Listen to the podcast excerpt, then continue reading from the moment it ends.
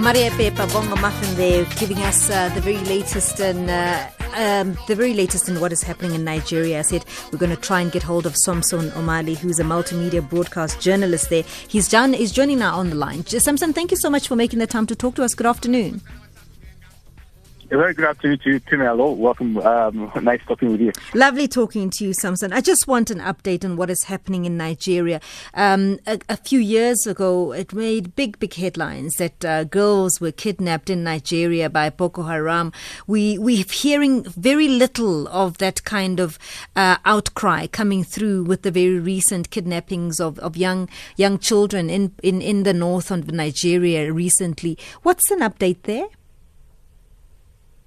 Yeah, now um, it, it, appears now that um, um, abductions and kidnapping of children from secondary school has become um, something that's almost uh, a common occurrence now in Nigeria, especially in the northeast, where in the northeastern part of Nigeria, where Boko Haram um, have been terrorizing residents around that area in the last um, decade uh, or, or, so.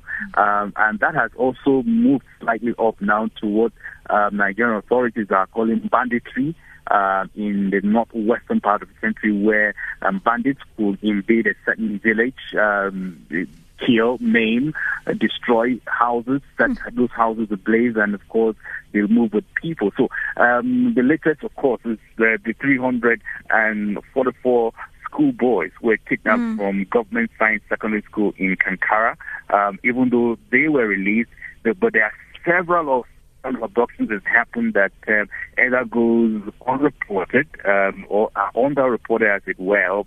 Most people don't. It doesn't really make it headline those series of abductions and kidnappings has become certainly become everyday occurrence now, especially in the northeastern part uh, sorry, yeah, in the northeastern and northwestern parts of Nigeria. So, Samson, what's up behind the not reporting? I mean, it, it's quite horrifying, and I'm, i would imagine that the nation would be horrified by this. What? Why are we not reporting more on this? So there are a whole lot of things uh, that, are, that, that are connected. I mean, there's there's there's also accessibility to some of these areas, which is um, which is which is um, the, topography is a little bit um, difficult. Mm. And aside from that, these areas also have literally been cut off since the insurgency and terrorist um, activities uh, started in these villages and all of that, which are most times scattered and isolated. Mm. So you don't really have reporters, you know, having quick access to these places. And when they do, it's also uh, uh, it's pretty much not safe because you don't you don't get any cover, uh, you know, and all of that. And sometimes also it's also very difficult for you to be embedded uh, in Nigerian army or armed forces as it is who are, uh, are providing security in this area. So these are some of the things that, that that is responsible. So a lot of the times reporters have to wait sometimes 24 hours, 48 hours after this incident happened for them to get to have an update um, from second or third party sources, um, and all of that. So those are some of the themes surrounding the underreporting of these incidents in these areas. Mm. But it's, it's a little bit better because it appears that for us as journalists, we've been able to uh, some form of network around those areas with non-governmental organizations uh, like the Red Cross and all of that. Uh, but what has happened, for instance, in the last day in the last nine, ten days is that these attacks have become very frequent. Mm. Sometimes you can have three, four such attacks happening in a particular day. So even trying to keep track of them in the different places in, because of very difficult. You know, Nigeria is quite large, mm. you know, um, 400 million people in this country, and with the large landmass that we have in some of these areas, uh, these activities happening as frequent as we as, as we do, it's really difficult to track all of them at, at, at, the same time. To what extent do the citizens of Nigeria have faith that the government will eventually get hold of this uh, situation and, and really arrest it? Uh, no, um, for if I get your question rightly, I mean for Nigerians they're becoming very discontent. They are getting angry right now, particularly with the president, with President Muhammadu Buhari, who did promise that when he when he was campaigning that if elected, one of the major major points on his agenda, which he he ran during his campaign was the fact that he wants to um, restore a mm. bit of security security and mm. deal with the insecurities that was happening around the whole country. But unfortunately, uh, it appears like uh, a lot of have come up, just not just even critics, many Nigerians have seen, look, they are no longer safe. Now, it's Christmas period, and it's not even going to travel by road because you don't you can you're not sure that you leave point A going to point B, you will arrive at point B location without being abducted or kidnapped on the road. So mm. in this Christmas period, uh, New Year celebration, a lot of Nigerians are not traveling because again their safety is not guaranteed, it's not assured.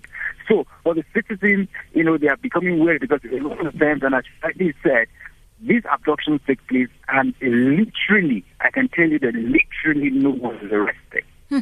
Samson, let me of them in the last couple of, months. Yes, nobody has been literally brought to justice, sued or prosecuted and say, look, you committed this crime and you're going to face the law there. It's it's not a great line, so I'm going to ask you to be quite quick with this one. But I just want a quick update on how Nigeria is managing with the COVID 19. We know that you also have your own uh, a variant there that is troubling the citizens there. Yeah, we, we, we're getting close to over 900,000 um, testing that has been done, and the numbers are increasing as it is. Yesterday, we had, we had 853 cases of COVID-19 infection, new confirmed cases.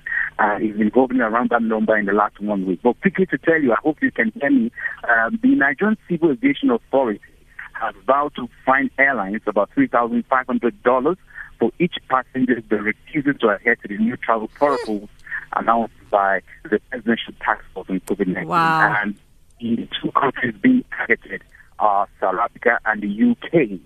Um, as it is, uh, because of the new variant of COVID-19. So they are directing passengers flying from the United Kingdom and South Africa to present a pre-departure permit uh, and a negative COVID-19 PCR test result, hmm. which should be done within 96 hours before boarding. Failure to do this airlines may be sanctioned and passengers may likely be, be, be, be asked to uh, or be deported back to their point of, um, of, of, of, of So that, that's the latest update coming in now uh, from the um, authorities uh, involved in managing COVID 19 cases in Nigeria. We're going to have to leave it there. The line is not great, but always a pleasure talking to you, Samson. Samson Omale is a multimedia broadcast journalist in Nigeria. We just wanted an update on what is happening in Nigeria. They, uh, they also have uh, seen a new variant in the coronavirus and they're dealing with that. And I was just concerned about the kidnappings, the recent kidnappings of, of children in, in, uh, in the northern part of Nigeria by Boko Haram. And, and very little of that is coming through through. And also just very little rage coming through as well. So that obviously is a story that we need to keep an eye on.